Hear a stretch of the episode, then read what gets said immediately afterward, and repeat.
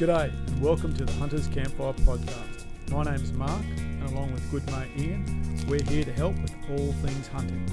If you're looking to start but don't know where to begin, you want to make the most of your next trip away or even plan that hunt of a lifetime, we've got something for you. You'll find our podcasts on Apple, Google, Spotify, Amazon and plenty of others.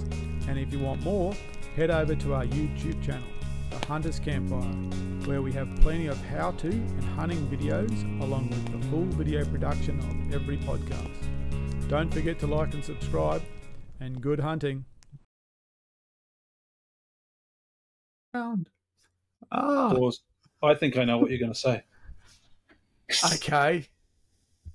Enlighten me what you think I'm going to say. Because that's a very dangerous thing to actually try and bet on. Because I could just say fucking anything. Context. go ahead, go ahead. He Sorry. likes, he likes to talk. Right, so uh, here we are. We're, we're back. Hey, fellas, what's going on? Anything interesting on a Wednesday afternoon? Other than the fact it's bloody Um, hot. Stinking hot down here as well. That's for sure. Jesus. Yep. I just come back from little athletics with my sons, and they um they weren't really into it. No. I jumped in the pool earlier and it was like jump in a bath. It was not Yeah. pleasant.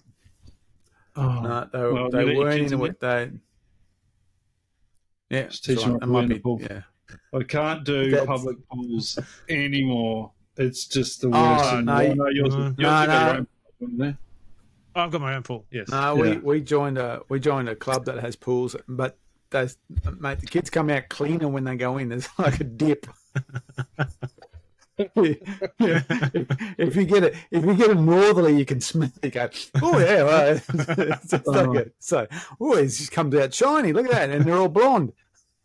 Oh, Oh yeah, it works all right. And not from and not from the chlorine either. That- There's, uh, there's like a No, dip. I It's a kid's do it. dip. can't do it. No, Uh, nothing in that pool. There's nothing in that pool that would harm you. That's for sure. Very, very Except last time I went to a public pool, they had three brown alerts in half an hour. Oh, oh, Oh, man, so man. nice. no, I, I must admit, I, I've, That I've is heard the joke. I've never seen that. Haven't you? Well, my friend come to Toowoomba and go to the pool. Mate, what public, what public pool do you go to? Where It's they have Toowoomba, brown we're alerts? gonna Mark. It's eat. Toowoomba. It's disgusting. I can't. I can't. Yeah. Anyway, Yeah, I, I well, I- that, that that could scar someone. That could scar someone. Yeah, I've been back. not once ever. Nope. Not happening. I'm going to put my own pool in and suffer through maintenance for the next 20 years. yeah. It's actually not that No, bad once I- it's in, to be honest. No, we actually there's a, as I said there's a, a, a- a club close by and they've got three pools and we joined it this year for for summer holidays and we've been every weekend and as I said the boys no longer have anything like ear infections or anything like that. They're just clean. They come their fing- fingernails are translucent white. It's got that much chemicals in it. Oh, God, it's bad. It's so bad. Mm. Anyway, when I had to talk about pools, um, we were talking about binos, is what we were yes, we talking about. were. And you Uh, were going to guess what I was the, going uh, to say. the lucky the lucky recipient of uh, of uh, the the Steiner uh, laser rangefinder binos, which are just awesome. I'm really happy with them. Um, but I was Mark was going to tell me some fancy feature. Um, I should put what I think it is in the chat because Mark doesn't know how to use the chat. We'll see if I'm right. Right, let's do it. Go for it. I know how to you- use the chat. I just don't look at it. Well, don't. Oh, he's going to look at it now. He can't help. I want to send John. I'm gonna- I'm gonna- I want to I'm send John look a at it. message. Okay, I'm looking at the chat and what we're going to nothing's say happening. now anyway. All right, um, talk amongst yourselves. I'm going to Oh, send John. okay. You're gonna. Oh, this is like a test. Yeah, See if. I know what you're talking You should have about. changed Okay. it Yeah, now well, we anyway, know you, but- Mark. Now I understand. I understand now. I understand now. Okay. I'm, I'm relying on Mark's you're gonna- integrity not just to come up with some weird random stuff now. No, no, no. I wasn't. And it's so. Uh, whilst you guys are doing that, about those binoculars, they are Steiner Predator LRFs, laser laser rangefinders in 10 by 42. I know all this because I own a pair myself. Um, for whatever reason, those Steiner binoculars, that's uh, as the Predator series, are just fantastic. Uh, the there's you can still buy the old non laser rangefinder Predators, Why and they're would you? chips now. They're Hmm. cheap as chips. So if you're looking for, uh, you know, you, you're looking, you know, price conscious, and people Mm. going, should I buy Vortex? Should I buy this? I'd go those things. They're fantastic. I did a review. Beretta once sent me like five pairs of binoculars to review, and I can tell you after about the you know fourth one, you kind of start to, to it becomes a bit of a drag. But what I found was those predators, which were the cheapest ones, were I thought were the best bang for buck. And so I was pretty happy when they brought out the laser rangefinder, and they are they're a fantastic piece of glass. And they're very, um, very clear. But I was talking to someone this morning about them.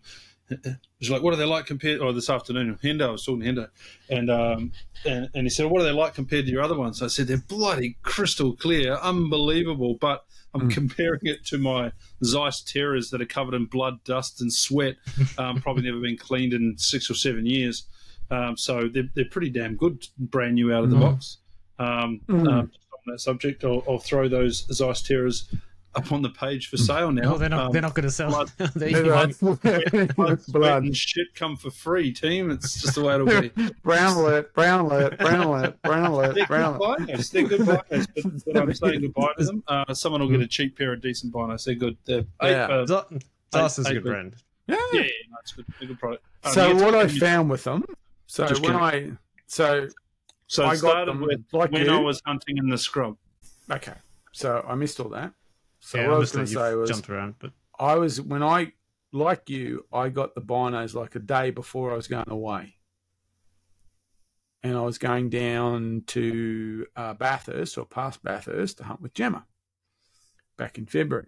So I got them at home and I set them up here at home, put the battery in and did all that stuff, and had a little bit of a play with them. But I was staying at um, Mudgee that night, so I drove down, got to the place I was staying at, and sitting on the floor, and I was trying to tuning them there at night, you know, getting them ready for the first day hunt. So I was playing around with them, and when I went, so the first day I was out with Gemma and we spotted some goats, and I said, let's just watch these goats, and we spoke about goat behaviour and stuff like that, and watched them. And when I picked up the binos and ranged them, I couldn't. They didn't work. And I went, oh bugger, something's gone wrong here. So I was playing around, undoing the batteries and doing this stuff, and they wouldn't work. And I was going, fantastic. And then for some, luckily, I pushed the button and I saw I had them at a different, a slight different angle, and I saw them illuminate. Hmm. And I went, What illuminated? so what I yeah, the little you know the little reticle inside the, the Oh, illumination, the little display came up again. Yeah. but I didn't have them again. I just kind of went, oh, there's a flash of red there. And what I realised was when I set them up the night before, the I set them up uh, for night, so the little red was was pretty low, okay. you know, because Oh, it was cool. it was nice and bright The but brightness. in the bright No. bright sunlight you can't see that red so i i literally you know kind of had a i, I hear it come so they were working they just weren't set at the right illumination for daytime use they were, Yep. you know in the afternoon and evening they were fantastic so that's what it was so that was the thing i learned about them is that you have to set them up for a, a daytime illumination which actually has to be brighter to to um you know counteract the, the amount of light gathering they get. The other little trick that I found with them Here is comes. that in the morning, when it's still just on um, dawn, if you hit the illumination, you can see better. oh, this is what you were So saying. you hit- Oh, It, okay. it kind of Yeah. brightens introduce the, a bit more light into the Yeah. lens. So you know, you, if you think you're looking at something, you go, actually, that it it brings more light into the lens, and you can see uh, better in early light with them.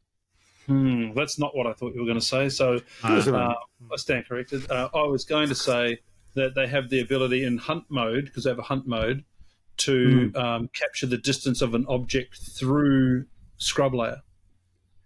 So Yeah. it, it can pass through the scrub to a solid target rather than capturing the waving scrub in front of you, which I thought was a pretty nice little feature. Um, I'm going to test cool. that this weekend and see how that works out. But uh, I thought that was a pretty nice, pretty nice feature. Mm. That is pretty it's cool. something to do with reflective and non-reflective um, bounce back. Because I had a range. I recently um, reviewed a rangefinder that actually separated. So you know, on a reflective object, it's this distance on a non-reflective object. It's actually it's actually not the same distance. So I must work on something like that. The one downside of those um, LRFs is you have to look for a a different style of um, clamp if you're going to put them on a tripod. Yeah. Because Okay. because the yeah. knurl that usually unscrew that you put attachment to, that's actually the battery case. That's actually the battery, Yep. so you can't do that. Um, so I've just got a uh, this basically a, like a clamp system that runs over the top of them, and yeah, they use that. That works fine. Uh, Can you give the- Spartan Spartan do the one that goes around? yeah, but Oh. the trouble is you got to have the. I was looking at Spartan. and I was trying to think how can I get the Spartan and drill a couple of holes in it and actually make it to use a standard tripod mount, so I wouldn't have. I could use a like a um you know a standard camera sh- uh, plate. Um, that's why I was looking at that with the Spartan because that would be good if you could get a clamp on ring and you could put a standard um tripod plate on it, then you wouldn't have to worry about it. You could run the cam- a, a camera and the binos off the same off the same um, uh, tripod. I see the yeah, um, work. I see the, the rings that I looked at. They've got a little um, base plate on the ring that um, clamps into your tripod, right? Into like where your camera would normally clamp into it, but it was made I like seen- a wall mount, like a peak design size little square. That's the ones I was looking at. Oh, okay. I haven't seen one that Hmm, actually. The seen one. I saw was more of a, like a socket. I'm looking, yeah. Oh. So yeah, I want something that Well, would this be is around, and, and and that would be good if you had that type of mount. But like the tripod I have has the has the plate for the big Yeah. camera on it. That's And yeah. there's no way, That's no it. way you're going to have a plate sitting on the bottom of your binos. You never get them back in your bino rig. So, No, ah, I'm going to have to start looking around to see what options there are. that's it. Because the one, the the easy option is the one that I've got, which is basically uh, a a plastic plate that goes. Is it's just, you you put it sits easily on your bino. Uh, sorry, on your tripod, and it just has a strap, and you just literally strap it over, and that straps onto the onto the onto the tripod. Oh, so it sits on top of the plate. So it's like a cradle, plastic cradle it. With a with a strap, and you put them on that, and then you just velcro them over the top. And because of where the controls are, you can actually move them quite forward, and it's still stable. Um, Yeah. But I did a, a test. I had a my old Nikon rangefinder and my Steiner HX 42s, 10 by 42s. You put them on the scales and then you you put the LRFs on the scales and it's basically the same weight. So and when you kind of compare them, they're actually really those LRFs are just standard 10 by 42s with a rangefinder Yeah. bolted onto them. There's they're not any really graded size um, compared to the two object, you know, to, to a standard rangefinder and to a standard pair of binos, which is really nice. Yeah, but the They're binos themselves, look at them, they're just binos. They don't have any bulges or anything where No. they've tried to add technology. It's all very well hidden Yeah, inside. the- They- they're simply the, the the the body length is simply the the brains part. That's all it is. So yeah, they're they're quite a they're quite a compact for what they are. But they're a Did you 10 by 42 anyway, so they're a bigger bigger bino to start with. Did you find them heavy? Yeah. Well, as I said, they're Uh, pretty much the same weight once you compare Yeah, I both, didn't. I, I both mean, I'm comparing them to the to the eights. Not you know, um, Mm. so they're certainly heavier, but they're pretty well balanced. I'll tell you Mm. after I get back from Nundle how fatigued I was using them, but um, like my tripod's got a big a big base on it, a big base plate that the Mm. camera slides on. So taking that off and just resting them on the top is going to work fine. And I even sort of half thought that I could take a Velcro strap and just go straight over the top of it so Yep. it holds it. But Yeah. um, I'll, I'll let you know. I, Mm. I I sat outside using them when I was tuning them up this afternoon, and I didn't really get extra tired. Not noticeable. Um, Mm. yeah, Because I had a look, quick look at the specs, and it said the weight's thirty-five point eight ounces, which a quick Google search is just over a kilo. Mm. yeah. So it's it's not light, but it's not heavy. Well, as I said, it it's about the same as a standard 10 by 42 plus a rangefinder is about what and if you're carrying weigh. that in your, if you're carrying That's that in it. your So chest rig it- anyway, it- yeah. that's right. So yeah, But you don't normally pick them up together. So No, No. true. But if you're it's about- carrying them in, in, if you're carrying the weight, you're still carrying the weight. So yeah. Hmm. And and the thing about the Steiners is those little eye cups. Generally, I fold them down when they're in the chest rig Yeah. because you know you just bring them up and down, and when you want to actually sit in glass for a period of time, you flip them open because they do shut out any the light or they limit light, and that seems to to I know it seems to stop fatigue as much. Because Which suppose which is the- important. that's one of the the extra the extra magnification gives you a bit of eye strain, I imagine, Mm. until you get used to them. Yeah. Yeah. Yeah. Okay. Wow. There you go. See, you weren't. I, Mm. I was going to say what you thought I was going to Want say. to talk about another piece of gear? Look, another new Sure. piece of gear. Sure. This Oh, came another from uh, this. This came from. Um, uh, I was listening to Matt Clark's podcast, um, and he was talking about the AXIL headphones, Oh, the yeah. noise cancelling headphones. So I went, oh, been looking for something like that. So I went and bought some. Not cheap. AXIL headphones. So they're, you know, Oh, like an buds. earbud. Yeah. Yeah, Mm. but they have a they have um, um, another. They've got a whole range of of earplugs. So these are the ones that I'm using around the farm. They're just like normal ear earplugs, and they you know I use them on the lawnmower and things like that.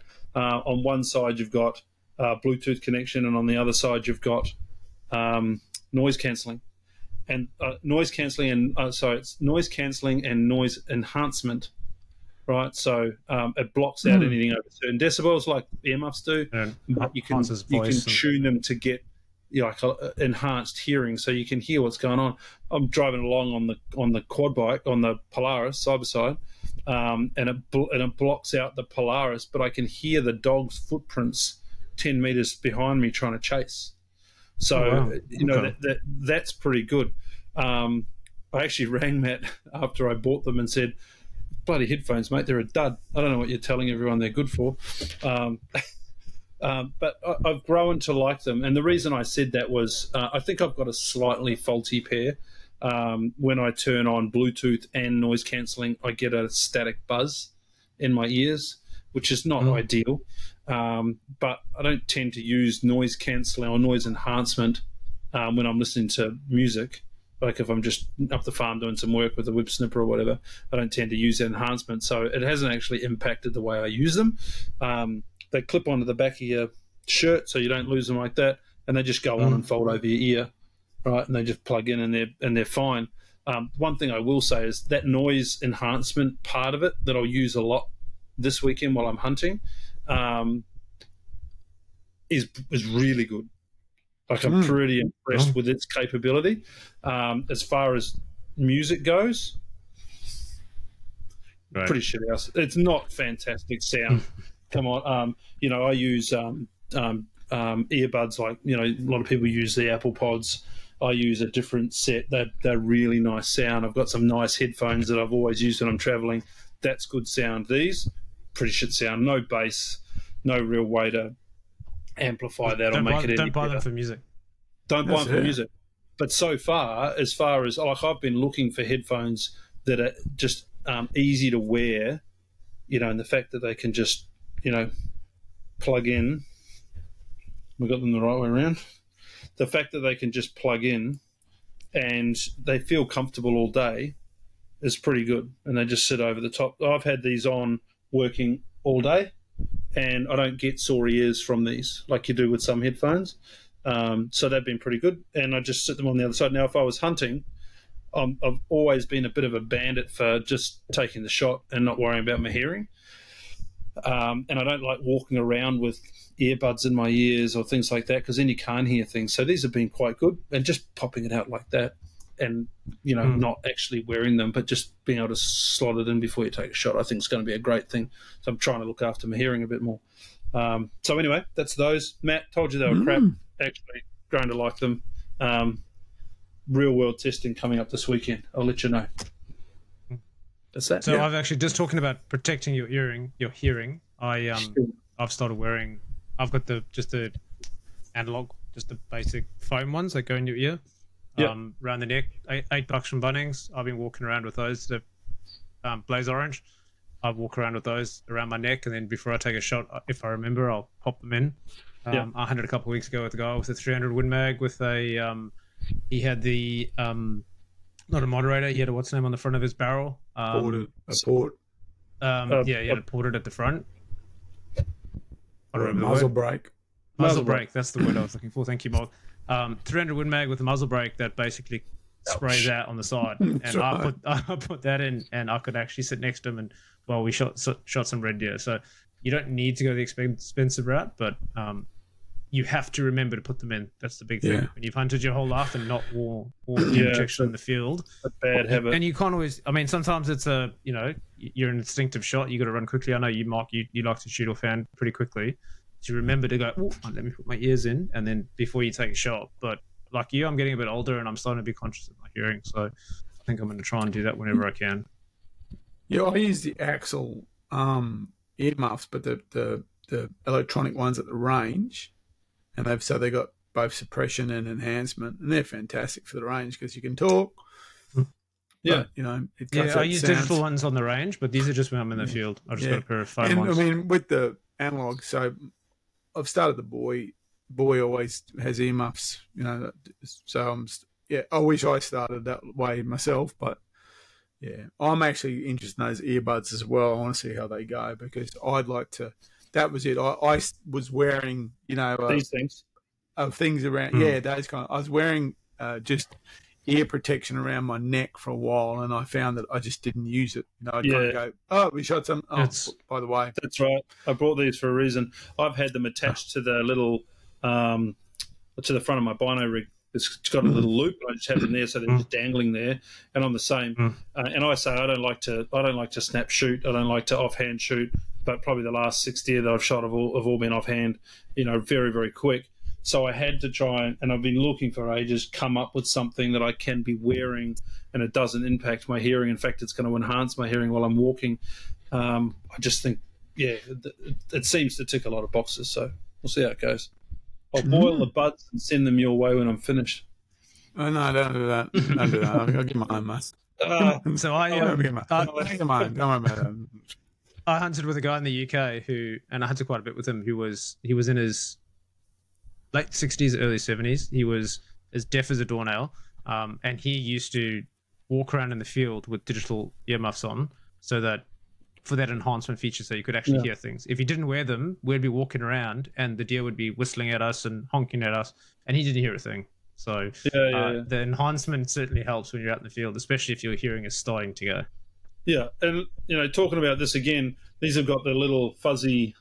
If you if you're listening and not looking, if you're looking, I'm showing you little fuzzy noise dampeners um, that just go Mhm. onto the microphones. Um, so I said the music was crap. Like, oh, I'm I'm out there, you know, using power tools and stuff on the farm, and, and I'm listening to music, and I'm and I'm happy. I'm okay with it. Um, it's just not the best quality sound I've ever heard out of out of headphones. the phone, really shit. Right? Oh, really? I've had people people calling me on these, and, and I'm standing up in the paddock. It's not even windy, and they're like, "Where the hell are you? This what is the sound?" I'm like, "Oh, okay." I'm wearing shit earbuds. These things are. Hmm. Anyway, I rang the company and spoke to them about it. And this is not supposed to be a bad plug for the company. I actually rate the product, but I told them that I was having these staticky problems. They said, "Yeah, we'll get that sorted for you. It'll cost you X amount of money to send them back to us, and you know we'll we'll review them and tell you whether it's going to cost you any money to have them looked at." Or and I'm like, "Are you joking, right? You Yeah. spent 350 bucks on a product and you're going to charge me because it's faulty?" Uh, no, so I didn't enjoy that experience, but. Um, I just told them that I'll put it down to bad purchasing online and I'll deal with it and jam it. But um, yeah, I'm, you know, I'm making it sound worse than it is, but um, you know, you get the idea. Don't buy them. You sell them, mate. I'm, I'm, I'm, Yeah, you've already sold not it to us. Shit customer There might that's be a, it. a I set might just- used earbuds on, on the website sometime in the That's next fortnight. Tell them we like see that. It's yeah. I'm not sure if I'm buying them now. Not sure. Better might rethink my might rethink Alright. my purchases. You went Mm. missing, Mark. Did you get your headphones? No, had to No. go do um, a brown, brown alert, brown alert, brown alert. Damn, that was fast. I mean, That it was fast. It was very Nipped that fast. one off quickly, didn't he? No, it was an alert. I didn't do it. I had to go alert. I put one out. for the boys All right. to keep it. Any other new gear that anyone's bringing to the table? Well, I got no, I got another knife coming. Um, and uh, I'm actually, if you're watching this and you're wondering why there's a glow on my face, I'm actually looking at knives as we talk. So um, Yeah, I got So- something new. Chlorine in the pool. No.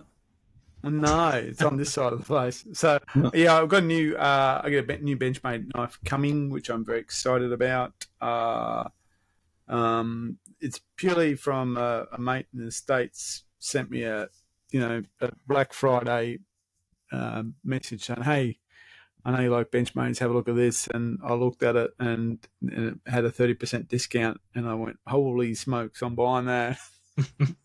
that is cheap." So I got it, and he's sending it to me. So that's Mm, online shopping Oh. is bad for you. Yeah. well, especially yeah. Uh, so, so I mean, even even when I factored in him sending it to me and things like that, it's pretty impressive. So um, I'm got that coming.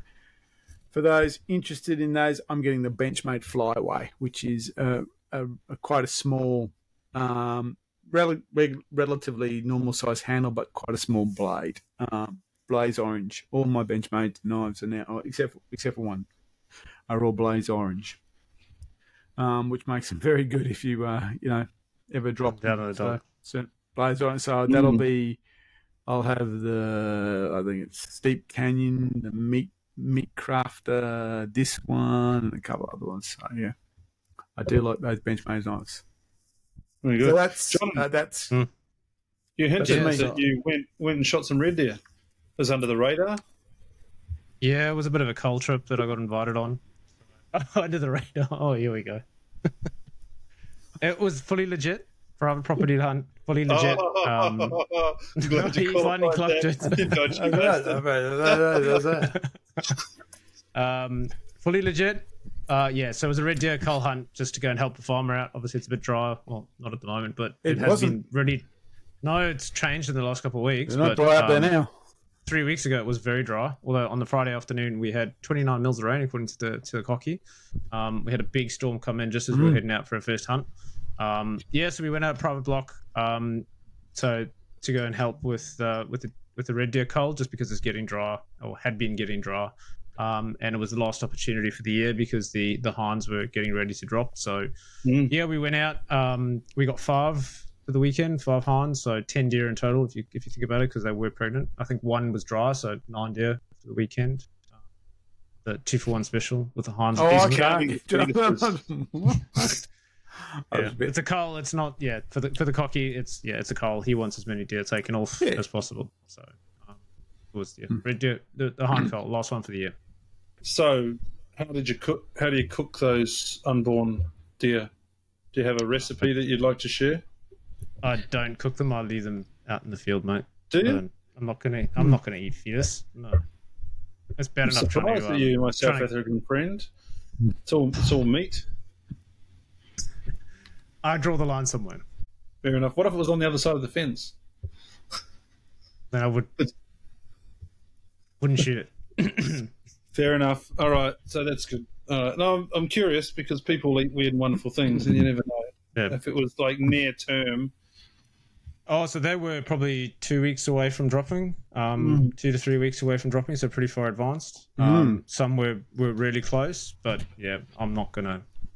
It, for me, um, it's not my favorite time of the year to hunt. Um, I'll really No. just go out to help the cocky. Um, Mark, It was You did the certainly, um, yeah. Well, I, it, I went up on only a couple of days ago, and it was. Um, I was actually surprised how green it was from uh, Big turnaround. uh, Woodford onwards. To be honest, I was just going, wow, lots and Hmm. lots of green grass, water on the ground. So I got up to the block. Yeah, surprised um, how green it was. The guy who owns the block, he's very rarely there when I arrive. So I just let myself on and um, went up into the hills, uh, changed over all the trail camera um, uh, memory cards. Two cameras didn't really do much um, and didn't pick up too much, so I picked, I kept them, I moved them. So basically, I'm I'm trying to bracket where the activity is on the on the block. So I'll keep moving. So when I find something, I'll keep moving around that. So uh, had a, it was stinking hot though. Um, I Hmm. missed the first storm, and the second storm drove me off the hill. I thought I'm not sticking up for this. It was a doozy, uh, wasn't it? That's the one that oh, had yeah. huge hail come out of it. Oh, yeah. Yeah, so I saw it coming, and I went, "I'm getting off this hill." and um, so, and because I've been, uh, you know, back in April, I was up on that hill when the storm hit, and um, I wasn't going to do that again. So I um, so saw some some deer on trail cam, uh, spikers, um, and hinds, um, mostly night in this one area, which was a bit odd. I was actually thought there was pigs in this one area, and I set up cameras to pick up pigs. Didn't pick up any pigs at all. Um, so moved on. Um, saw some deer at distance on the neighbour's block. It looks like there's been a fire up on high up there. So the the big mountain that basically backs the block, you can actually see into it now. So you can see it. So that'll be quite interesting. Come uh, summer and into autumn, and then got to a the last trail camp. So worked my way up there, and um, good sized boar on there, which I was very excited by it because I shot the the big boar I shot off that block now four years ago was literally about hundred meters away from that one. So that must Mm. be the Mm. area where the big resident boar pitches pitches camp. So I actually want to try and figure out where I have I have an idea by by the trail cam I have an idea I know where he's coming from, and considering um, I shot another boar from there, I'm pretty sure I knew where he was coming from, which was one of the good dams that often holds water, and it did. I'm wondering where he's going because it was in the afternoon, so I'm wondering where he's going. So there must be somewhere where he's nesting up up there. I'd like to try and find where that is. So that's kind of um, that was a, and uh, very happy with the um, the new trail camera. It worked pretty well. And the one thing I did like about the new trail camera is that it gives you a moon cycle. And you know the little information down the Yeah, bar Mm. gives you moon cycle. And that big boar was moving on a full moon. Yeah, right. Mm, mm, yes. So it's actually, Very but you, have got to have you've got to have configured the date, etc. Yeah, you won't moon figure the date in. You've got the Yeah. date in and the time and all that because that's just you know. But you know, and it has that you know it has that little you know the the information down below. It might be in Fahrenheit or some. You know, it's got the temperature estimation that they do and the time and stuff like that. But in that bar, there was this little. There's a picture of the moon, and it was a full moon. And I went, "Oh, that's interesting. I wonder if that's just coincidental or." That might be something to do with his movement. So that'll be quite, if it is, if he's uh, moving around a full moon, because it was still the day when he was moving, but it was obviously the moon phase, it might be worthwhile taking a thermal up there sometime Hmm. on, the, on the moon, see if you can see a big pig moving around. So, yeah. So that's uh, when I can get up there. That's going to be my, um, that's going to be what I'm looking for the next little while, whilst keeping on deer, on deer movement. You've got a trip coming up, don't you, Ian? Yes. Yes, I do. Heading to Nundle. Heading to Nundle, well, by the time this launches, I'll be on my way back. Or I will have finished. But yes, um, I'm heading up tomorrow and I'll spend. Uh, oh, no, my boss doesn't listen to this. Uh, Thursday, sometime, I'll leave tomorrow after work commitments are finished. And I'll have Friday, Saturday, Sunday, probably come back Monday. Um, but my goal really is to scout out a few new areas for uh, the rut. So, you know, we're only three months away from a bit more, three and a bit months away from uh, from hunt camp down there again. And uh, with the change of, well, not the change, but with the enforcement of the rules around um, having to camp where you book, um, I've decided I'm going to focus more on Nundle than Hanging Rock. I've always really hunted the Hanging Rock area, but a lot more animals have been sighted in Nundle. I've seen quite a few in there now.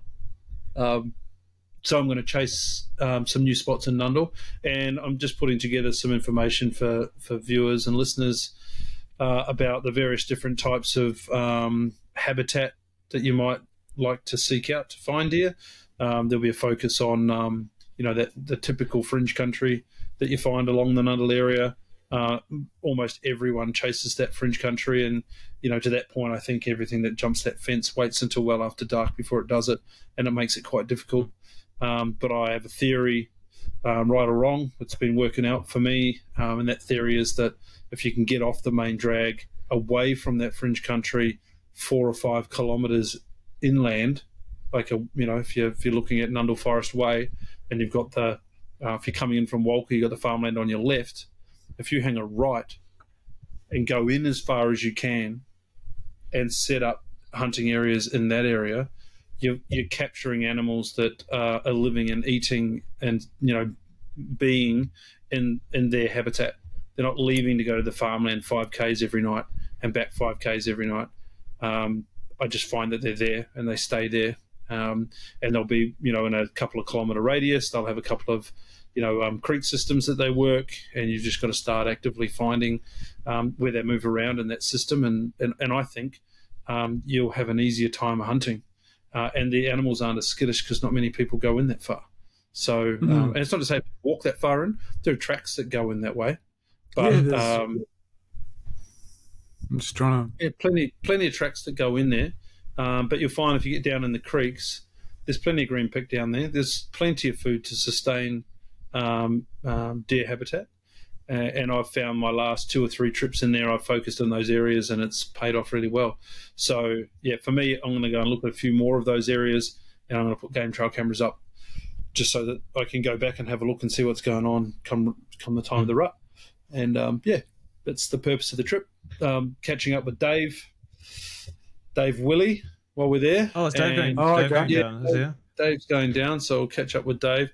Um, I think Derek, one of our other listeners, Dave's mate, he's going to be down there. And um, I had a um, conversation with uh, somebody else yesterday who's going to try and catch up with us on uh, on one of the, the, the middle of the day afternoons, just to come say hi and have a yarn, and just um, yeah, get some more tips and tricks on the park. So yeah, it'd be a good trip. Mhm. I'm just looking to get away. Need to get some time in the bush. My wife says I'm cranky, so I'm going to go. Um, it's been too long, so yeah, I'm just going to enjoy the time. Be good. Nice. Yeah, I was saw more game animals. If you if you if you kind of look at the the map, and you're facing towards you know facing to the north, as you said, I saw more game animals on on what would be your left hand side Yeah, than I saw on the fringe countryside. Um, yeah, and we went. We went. I can't. There's a there's a boundary road and there's another road, and it eventually kind of terminates in the middle somewhere. It was obviously Yep. just a, a long, firm, long. Duck Road or something like that. No, no, no, no, no, not that. That's um, man. If I had a Nundle map, I could tell you. Uh, but um, and I'll see Ian should have one to hand. Yeah, yeah. Ian, It's on that computer. Oh, okay. Yeah, so I that's where I went the first day with Graham and the boy. We went we, we went in that way, so we went away from the fringe country into the into the that part of Nundle.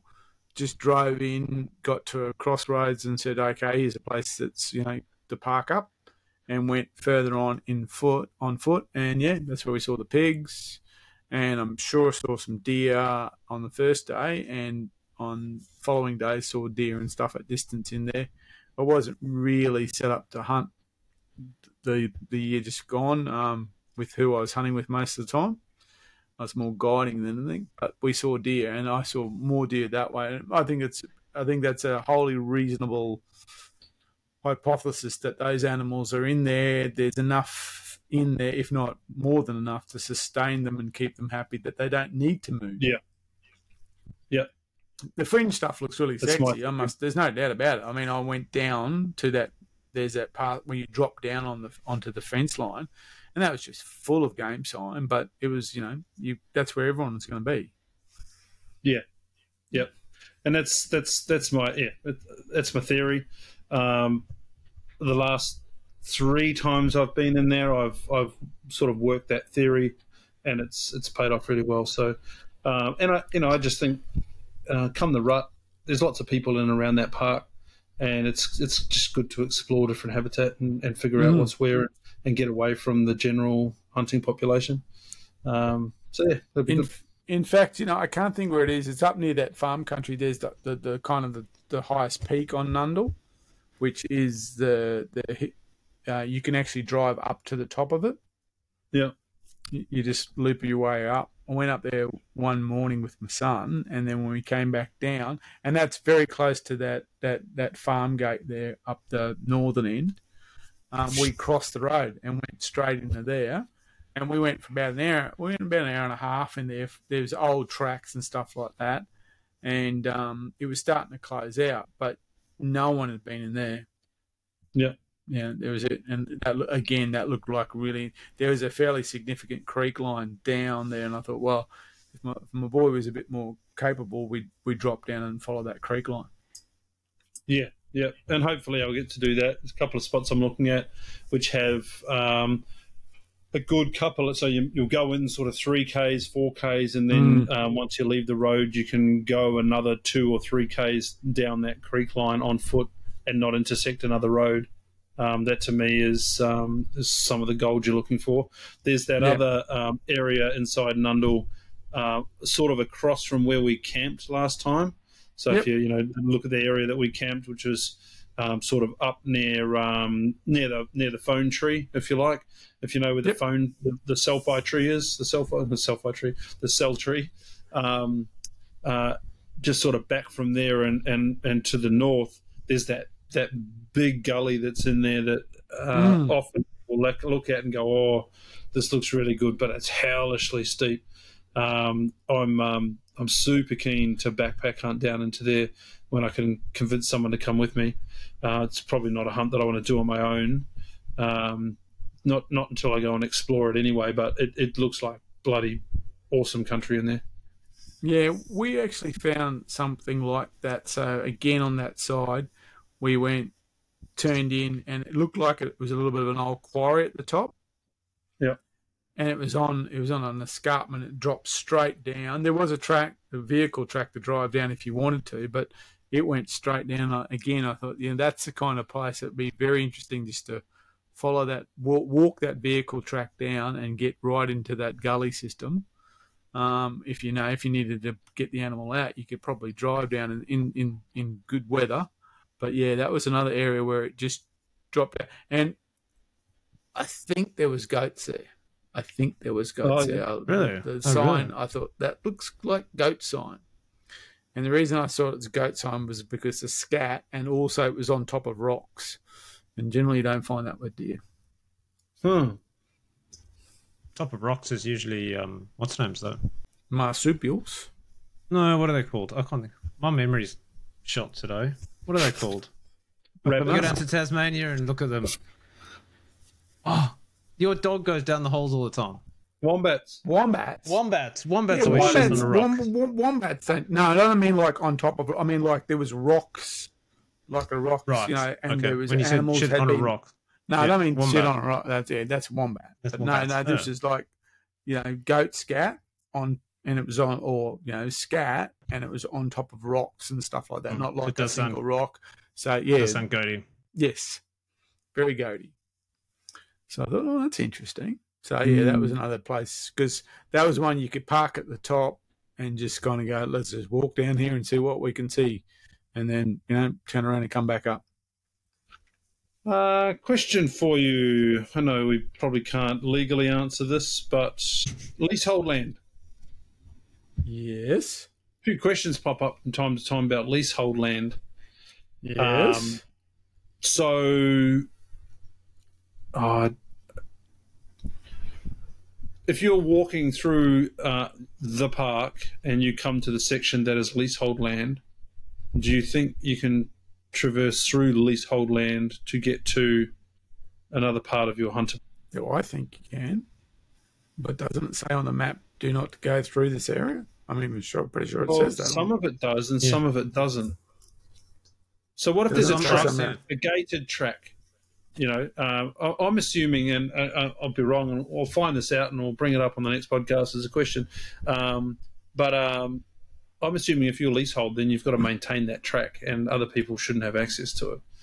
Um, Hmm. Some of the leasehold areas on the map say leasehold no trespassing without Hmm. permission from the PC. Others don't. So, Um, um, My view is, I would say no.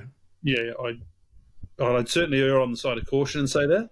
Um, Hmm. But um, there's some very interesting leasehold sections on the map uh, in the middle of nowhere. There's just like this chunk in the middle of the bush.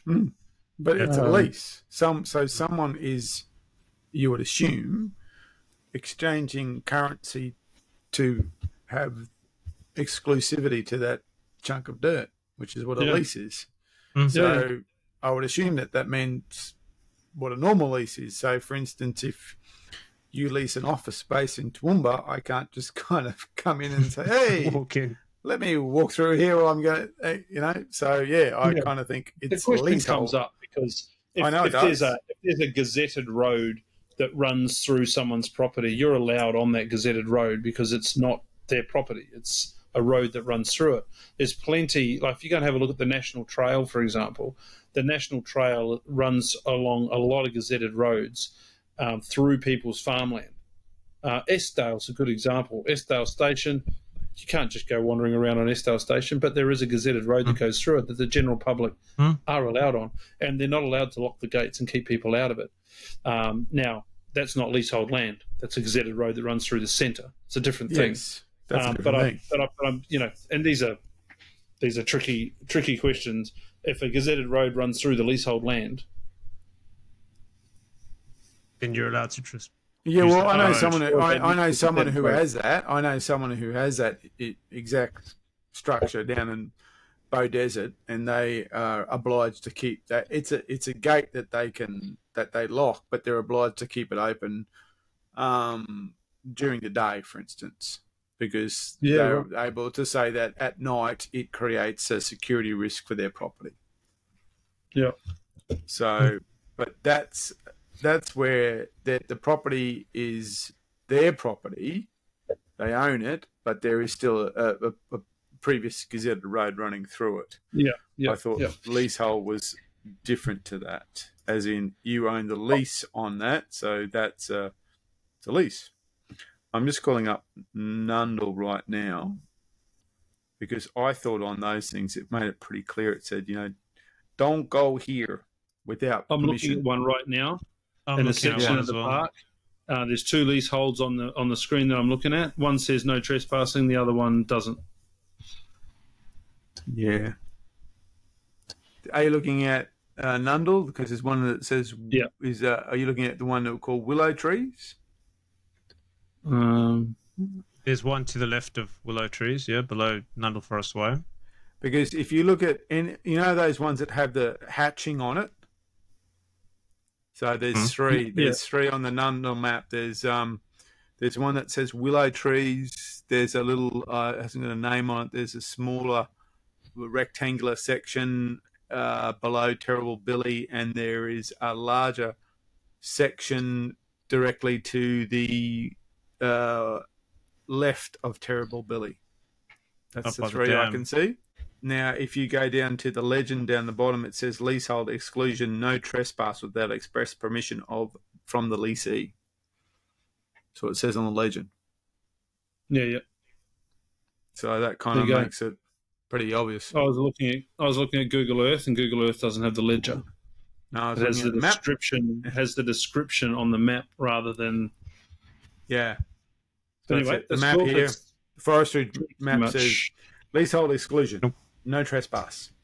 And Yeah. in fact, by the fact it calls it trespass, it sh- makes you assume that going on there without permission is deemed trespass until you, if you're unless you're somehow able to argue not. So yeah, it's saying no trespass. very good. Question I answered. wouldn't go in.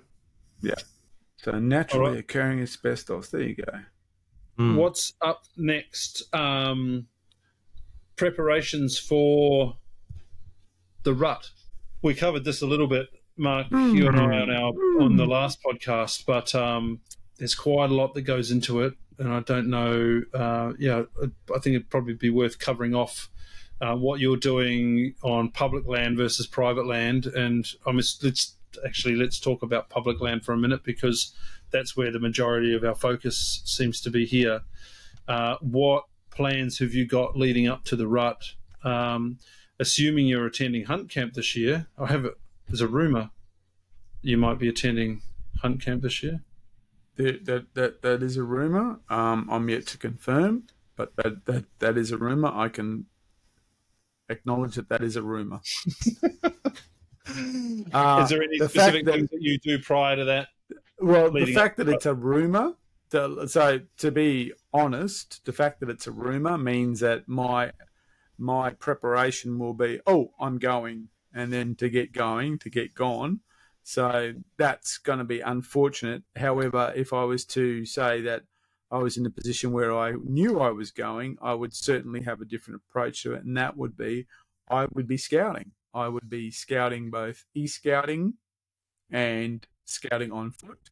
In fact, I would probably, if I knew I was going, I'd probably be going with you tomorrow, and I would be setting up trail cameras.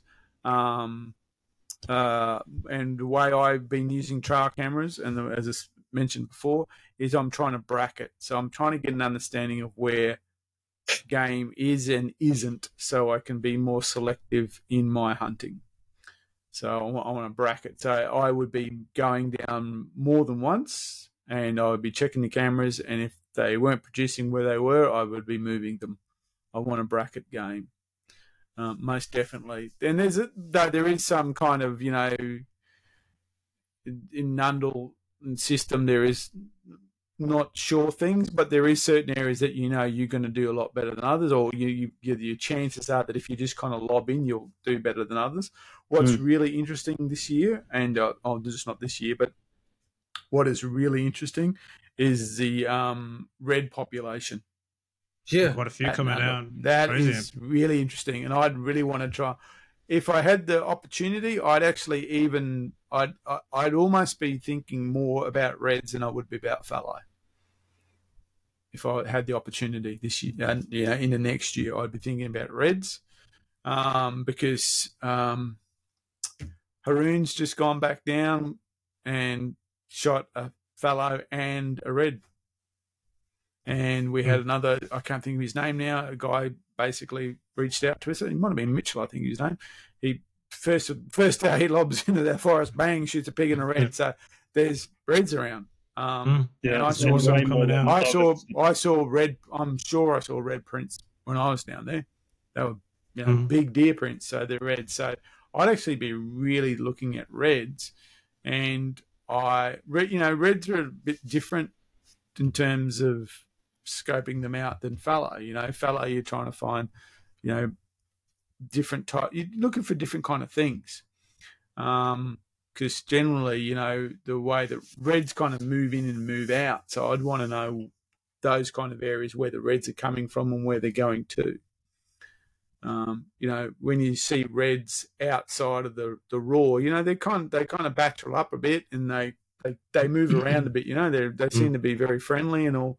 They like each other and they're kind of like on an extended golf holiday. And then all of a sudden, girls get involved and they try and murder each other. And then after that, they go back to being mates again. But Well, they yeah, hunt- a lot more. So yeah, this I hunt that I was just on, there was we saw um, a mob of I think there was 12, 12 stags, young Mm. stags, but all mobbed up together. They Yeah. were all hanging around together. and and they're moving too. They're Mm. moving because um, they they you know they're, they're breeding. Their approach breeding is different to fallow. So I would be if I was going to look for reds at Nundle and Hanging Rock. Of course, getting into Hanging Rock is pretty hard, but getting if you get into Hanging Rock, I would want to be knowing where they're moving to and from. And what I would really be interested is is finding hinds. Yeah. Finding hinds. That would be really, really if I if I got a trail camera and it had lots of hinds, I'd be going, no, that's an interesting place to be because the red stags will will will, will hunt up those hinds and then try and create harems and cut them off and all that kind of stuff they do. But so I'd be I'd be really interested in where the hinds are at. Should be interesting in the roar then to, to be hearing reds roaring as opposed to the fallow croaking. They're there. Different. You'd have to go a bit earlier, wouldn't you? Yeah, Mm. generally the, Yeah. the this the the the season there's is scope for that. different. End of end of March, but yeah. Yeah, yeah. Well, that's what you used to do. You know, when when you know when when I had old time up my sleeve and all that kind of stuff, we'd hunt reds and then go hunt fallow. Yeah. So, Yeah. yeah. Um, what then, in your opinion, thinking about Nundle and Hanging Rock, my my opinion of um, where you're going to find reds.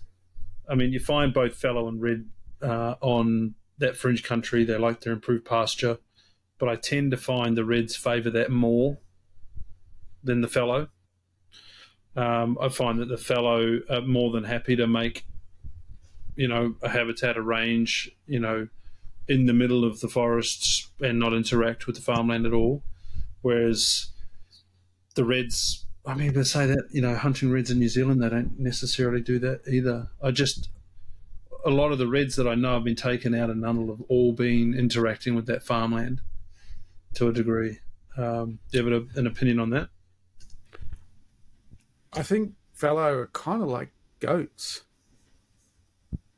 Um, in that the the way that you know they'll establish themselves in an area, as long as that area can support them, they'll establish themselves in that area. You know, they'll, they'll Mm. yeah, oh, oh, you know, it has to have the things that they need for to sustain life, but they kind of establish themselves in areas, and then they kind of slowly migrate. They slowly move, you know, and that's why they they they continue to spread. Is that they move?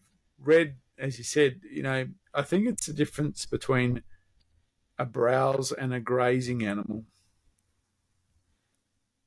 You know, and you- you're right. You know, in certain places, reds will browse like they do in New Zealand. You know, in that really heavy. You see them hunting reds in New Zealand. They're in super heavy stuff, Yeah. and they go, "Look, Yeah. there's a Mm. red." You kind of go, "What are you looking at?" You know, that's a, oh look, I can see a tine. You know, and that's different. I mean, that's I think that's because of more the fact that that's the country that they're in, so they've got to live in it. But I, I I agree if a red will seem to be more comfortable standing in more open country or favouring more open country than a fallow does. Yeah. Whereas a fallow will Mm. kind of go, if there's food, shelter, water, and girls here, this will do. Yeah. Yeah. I think I think the fallow and Nundle have been hit pretty hard, so I think that kind of has displaced them a lot more. Mm. I think that the Reds are. I mean, there's there's always been a few taken, but never in this number before. So I think they've moved in, and I don't think they've really know what they're doing just yet.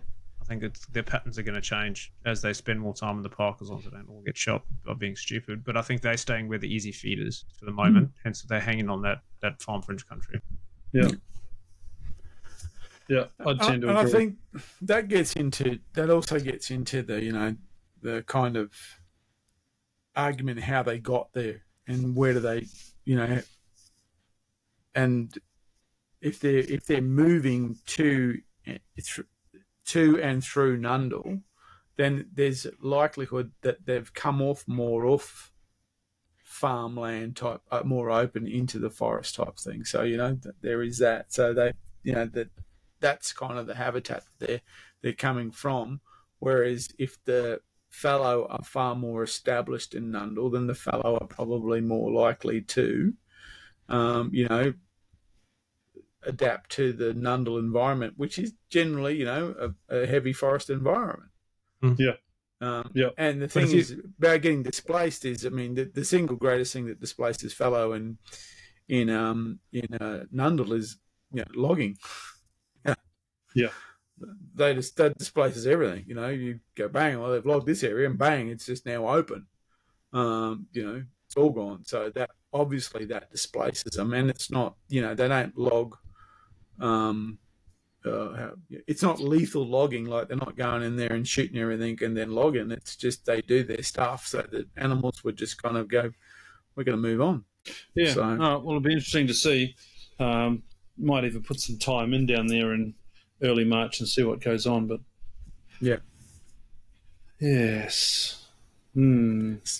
So it's different, very different to up Brisbane Valley because we know Yeah. the deer are there, um, and it's been really doesn't it hasn't made a lot of sense in a lot of ways. So like, um, the 2022 Roar was the best Roar I'd ever been involved in. There was just like you just you just kind of shut up, stop screaming at me, you know, go away. You know, they're just everywhere. You know, just kind of go, oh, there's one there, there's one there. you know, the first morning I think I saw I saw eight just roaring their heads off, and I just went, oh, I'm not going to shoot anything. I'm just going to take video and walk around. Um, and but I thought so. Thought, oh, that's where we're at. And then 2023 was just disastrous. Um, mm. They just didn't come off the hill, so I could hear them. They just stayed up high. Don't know why. That's what they did.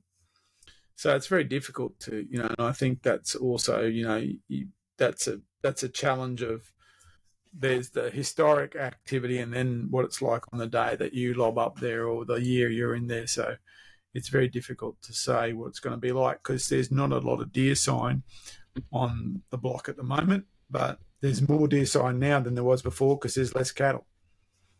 Yeah, yeah, Mm. yeah. So the last year there was the most cattle ever seen on those blocks, and maybe that exactly why there was a less deer. The, the cattle basically pushed the, the deer up into the hills, and the deer stayed up in hills. Hmm. So that's hard. It's, Competition it's hard. feed. to- It's really, and I mean, and you know, I got that trail cam image of that deer with the near tag. Hmm. I have no idea where that thing came from. Yeah, There's no, there's Hmm. no, you know, within sight distance. There's no one keeping deer at the level that they're tagging them. we hit the road. The the hitting the road and, and going hunting component comes this weekend, so we'll be capturing that as we go. Um, can't script these things. You never know what's going to happen, Uh, but I've got a concept in mind that I want to show people the, the different types of habitat that we've found deer in. Um, I want to show people how I, how I locate that habitat, um, what I find when I'm in there, um, how to read some of the sign that we're looking at. Um, granted, it's going to be mostly it's going to be old, but there's going to be browse and things like that that you get to look at and just see that things are eating.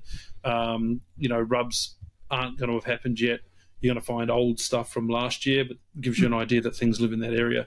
So I'm just going to point some of those some of those things out. If we're lucky enough to stumble across um, some deer, uh, which I, I expect that we will, uh, if I can uh, if I can zero in on a on a yearling, uh, I'd like to take a yearling out. Uh, I've got a um, some of the guys that are in camp. I'll give them a hand to get some meat. If if they struggle with it, if they don't, then um, there's more than enough people back here that are willing to put their hand up and take some venison.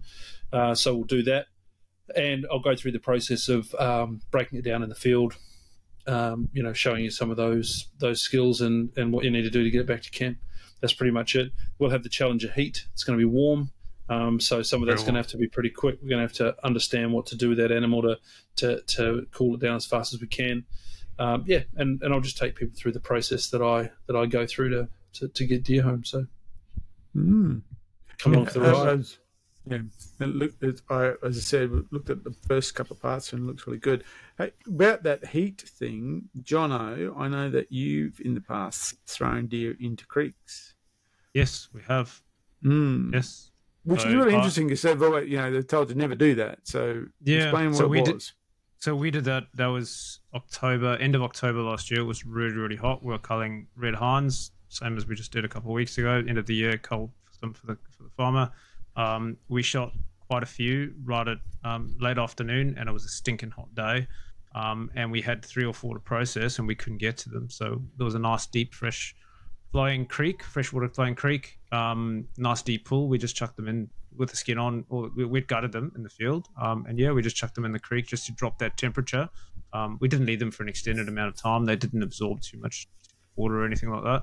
But that's actually an old New Zealand thing: is chucking them in the in the creeks, um, and it's just to chill the carcass, just to get keep Mm. that temperature down, keep the flies off them.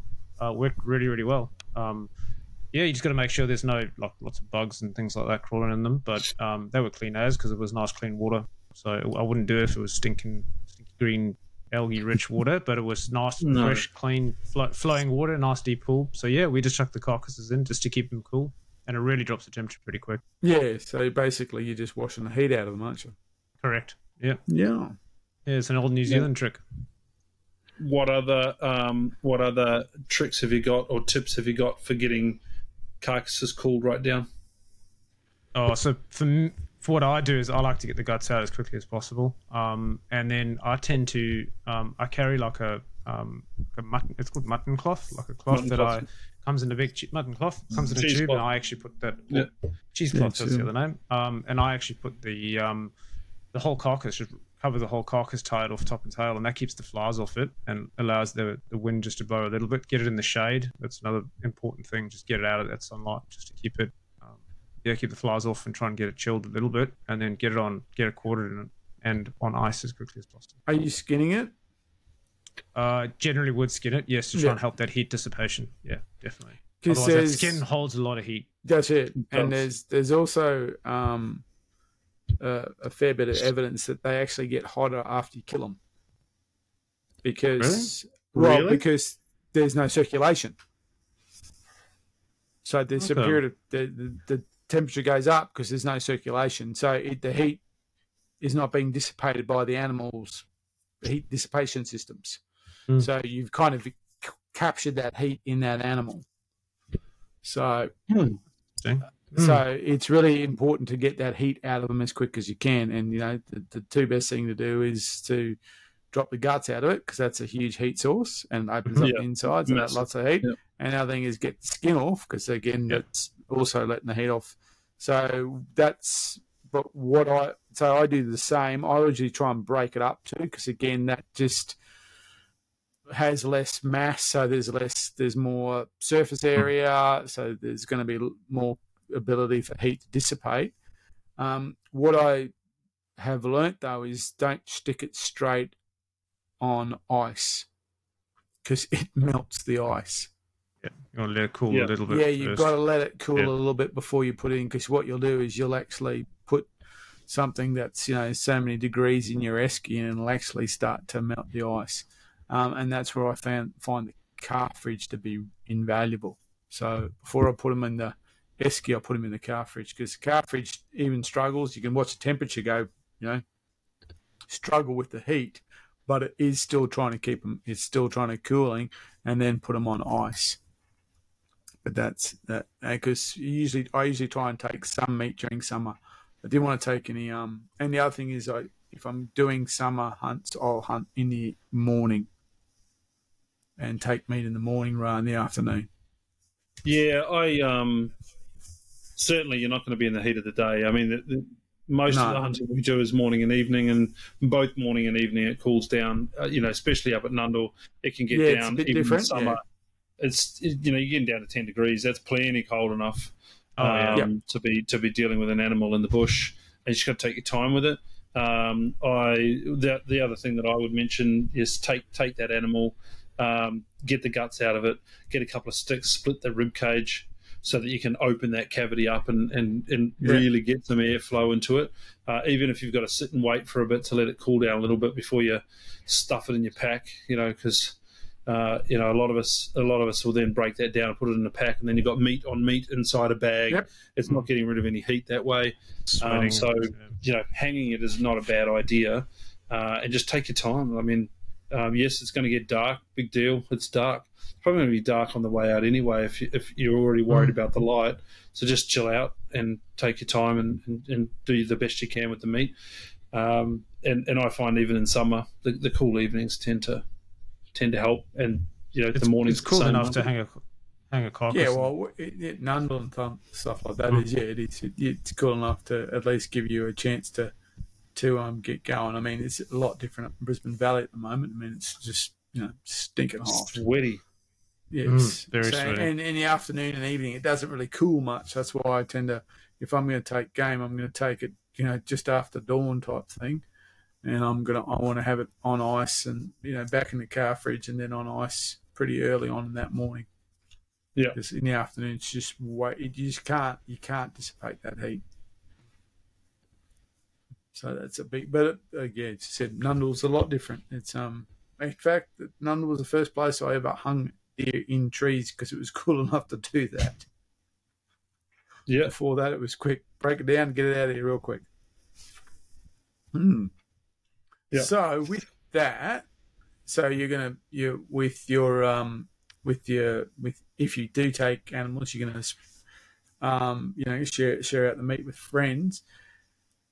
You were mentioning um about uh so some time ago about uh, we were looking about you know different ways of preparing f- food and meals from deer, and that's something I I myself feel that's probably my weaker point, actually turning, you know, turning into things. So, is there anything that if you are taking meat or the meat you've got, you you're processing as it too? You're experimenting with new, new interesting cooking Yeah. methods, or you're doing the tried and true, you know, grind it up, make it hamburgers, and Don't do that. I've never ever for. done that. Uh, Yep. very, very We've rarely do I ever put any of the meat into a mincer. Um, so for starters, you know, probably for the last 15 years, I've done the traditional hunter's cuts. You know, the shoulders come off, the back legs come off, the back straps come off. If I haven't turned the Mm. inside to soup, I go for the loins. Um, and every now and then I'll, I'll take the heart, but usually I'm shooting heart lungs, so I don't bother with anything inside the chest cavity. I don't care whether the the tenderloins look clean or not on a fallow. They're so small anyway. I'm just not if there's if there's soup in that cavity, they're just staying there.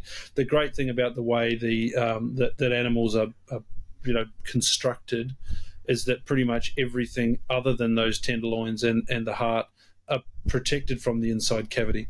Um, you can take the legs, the back straps, and the front shoulders off, and it's not going to get tainted by any of that stuff which is why you can do a gutless method, right? So that's traditionally how I've always done it. Um, I don't tend to do that anymore. I'm trying very, very hard now to um, to break the carcass down into three pieces. So if you think about the carcass um, upright in its natural form after it's been gutted, right? Um, if you flip it upside down, so the the gut the, the gut cavity is facing upwards, um, and you've got the the hole where the pelvis bone is, right? So if you're thinking about how the pelvis bone looks, there's the hole that goes out to the tail and where the arse and all that sort of stuff was before you gutted it out. About an inch up from there, there's a gap in the spine. If you cut straight across that, you remove the entire back half of it. So you've got um, the basically the last bit of the um, the back strap, all the rumps, and both legs joined at the pelvis still, and that's one section that I take with it. The other end of the carcass, if you look inside the carcass after you've gutted it, and you come back six ribs on both sides and cut it straight across after the sixth rib, you then take both the shoulders off together. Three, two very simple cuts, and you get excellent quality butchering that you can now do separately, right? So that middle section is now still got the back straps on it, plus the ribs. If you're carrying a, a- bone saw or something like that, you can take some of the rib off so they're not as long. But basically, you're taking back the whole frame with the chops. And I really, really like venison chops. Um, you get, if you think about um, a fallow deer, if you take two backstraps off, thinking about the size of a backstrap, how many meals do you get out of one side of backstrap? How many meals do you think you're going to get? Two. You and me going to eat a backstrap Oh, look, between the two I, of us? I, I don't. I Maybe actually three, Two or three. Yeah. two or three. with Right. the backstraps, we generally uh, cut them out at, when if we're in camp. We'll act, we'll eat them at camp that night. We'll usually Yeah, sure. find Yep. cut them up, and we'll actually just kind of have sizzle back straps. Yeah, I don't even. I generally don't bother taking the back straps out of camp because we've eaten them. Yeah, I guess my point is um, one backstrap, uh, two hungry blokes could probably eat one backstrap Mm. between the two of them. Three for sure. You're probably going to want some more. Uh, if you take that frame back out and you turn it into chops, how many chops do you normally have in a sitting? You, you, you get a lot more meal out Mm. of the animal if you turn it into chops, leave the rib meat on, leave a lot of the uh, rib flap on it, and you just get an absolutely delicious meal. You know that's different just to the standard backstrap. Um, the other thing too is if you if you um, if you then go and slice the backstrap, oh sorry, the rib flap off, and you just you know take it off and peel it off like skin, then you've got a, a, a sensational meal just in the rib flap that you can roll herbs and cheese roll and roast. stuff into Yeah. it. Yeah, roll that it up, tie it up, slow cook it. Right, just slow cook it really, really slow. And once it comes out of the slow cooker, slice it into, you know, inch wide sections, and just sear it off on a pan. And that is just absolutely delicious. If you try and just roast that normally, it'll be chewy as hell. You, just, it's disgusting. You've got to slow rope that stuff. Slow roast that stuff. Um, so that's the sort of stuff you can get off it if you take the animal out in a different way. Um, it's a bit more cumbersome, but you take the pelvis off with the two legs intact, you get that in your pack. A fallow, you get that in your pack. It's not too much of an issue. Um, and um, you can easily carry the, the inside frame. It's not heavy, but you can carry that out, you know, wrapped in the mutton cloth, uh, and you can just do a lot more with it. So hopefully that answers your question. So, with that approach, basically you're, you're butchering the animal into you, you know what you might call you know like the the meat processing. So you're getting steaks and and roasts and and the chops, as you said. Are you actually doing anything else with you know like um, are you are you making any other meals with it? Um, I suppose I'm wondering how to move away from just like it's like the butcher shop. So it's just like you know a series of chops and things like that. I'm really interested in what uh, where to take the meat next in terms of processing. Yeah, I mean, for me, I mean, I'm pretty traditional, but I'm probably more traditional from a South African perspective. We go for the biltong pieces. Um, I don't make too much biltong here in Brisbane just because it's so hot and humid, and I don't really like it dried uh, in a box with a, with a light and a fan. Um, I find it makes it quite tough. I actually make more jerky. The kids love the jerky. I've got a dehumidifier, nice and thin, season it, and then I dry it. The kids love it. I love it. Um, I make quite a bit of jerky, but otherwise, I do. We do. We eat a lot of mince, so we do a lot of spaghetti bolognese. We do nachos, so make a like a um, um with the mince that we do. So all the offcuts, I usually take the shoulders, um, and it also depends on the time of the year. So now that we're coming into summer, I don't do a lot of slow cooked meals. I find it's too hot. Um, we'll do a lot of bolognese. We do a lot of um, nachos, so venison mince nachos, beautiful. Um, you can pre-cook it. You can make a huge batch and then chuck it in the freezer if you want, and then just defrost it, chuck it on the nachos. Beautiful. Absolutely love nachos. That's a nice one. The kids love it as well. Um, biltong, as I said, jerky. Um, but I think this year I'm going to give the chops a try. That's a new one. I've never really done that way. I think I think I'm pretty keen on doing that. So I love chops. I love lamb and chops. It's so, so easy. Enjoy venison chops. So I'm gonna have to it's get you to show me that one. It's so easy. It's literally cut, done, you're in three pieces and you're on your way out. Because that that that approach you're talking about is how um, mate Darcy breaks up an animal. That's how he does it. He oh, breaks it up. He, it. he, breaks it up like he's a butcher. So you know, mm. you know, he'll end up. You'll have you know, and he'll separate the animal, and then there'll be the you know the the the, the forequarters and the hindquarters together, and he'll say, "Well, this is we'll take this part for a roast, or we do this, or chops and things like that." So, I'm I'm keen to actually. I, I like the idea of you know, are they short chops? Is that what you call a short chop? Because they're a short rib chop. Not sure. But that uh, idea of, of, of, of, having a chop. My audio come back. and the boys love them too. So you know, you can we could do them. Yep. So we could do it on you know um do it on the Weber and just hand them out and away they go. Exactly. Cook I really like that idea. Little meat lollipops. I'm, I'm really I'm keen, especially after summer to try and get into the you know sausages and small goods and stuff like that. That's what I really like to get into. Mm-hmm. Good for um, kids as well. Yeah, very, very interactive. It. Yeah, I would like to really get into that. So I want to kind of. It's something that I says traditionally it hasn't been part of our family. Um, it's not something I've done a lot of work, a lot in, but I'm keen to. I'm keen to get more into it. That's for sure. And the other thing I'm going to try is uh, making salami. Never made salami. That's going to be something yeah. I'm going to try. I've actually got a, an old fridge, and I bought a humidity controller and a temperature Ooh. controller, and I'm going to be trying to make salami. That's going to be oh, another challenge. I'm so keen to make salamis. There's a there's a thing I've seen advertised. There's like a, a, salami system. It's like a, a cabinet, and uh, I can't think of the name of them. Oh, now, I've seen them. Yeah. Yes. You know, expensive. They are. Someone was talking about it. yeah, salumi or something like that. They something it, like yeah. that. Yeah, someone yeah. was. I was reading someone on on Facebook. They said, "Oh, since I've got this, I've done, you know, this and that." And, I went, "Oh, that sounds fantastic. I wonder what they are." Oh, no, okay, I watched a, I watched sure. a video on on YouTube where you, you get an old. Yeah, I watched a video on YouTube where you can get a, an old fridge. You need some. You need a humidity controller and a temperature controller, and you can make your own salami fridge. So yeah. I've got one. I've got all of it. I just need to basically Can I do butt it. in? That's it. I don't know. If, I don't know if I've yeah. come back into sync with audio, um, but um, I was talking to Zully, who was um, uh, someone else who listens to the poddy, podcast and has come on a hunt with us out to the Pilliga. He used to raise chickens, little you know uh, hatchlings, um, Yeah. and he had all of that humidity control gear at that point. All the controllers and everything. It's just, it's actually really cheap. This stuff. Mm. Um, So I I'm going to lean on him to figure out how to make it. I, my brain I don't understand how the hell to get this stuff to work, but I bought a wine fridge, so glass That's door wine got. fridge, which That's is what I've got. perfect for hanging what I've got. salamis in. And our Hmm. conditions up here less humid. Um, we Yeah. should um, we should be able to make a pretty good product. The problem with making salamis is you've got to be able you got to understand the colors of the my understanding colors of the molding as they come on because they tell you different things about what's going on with it.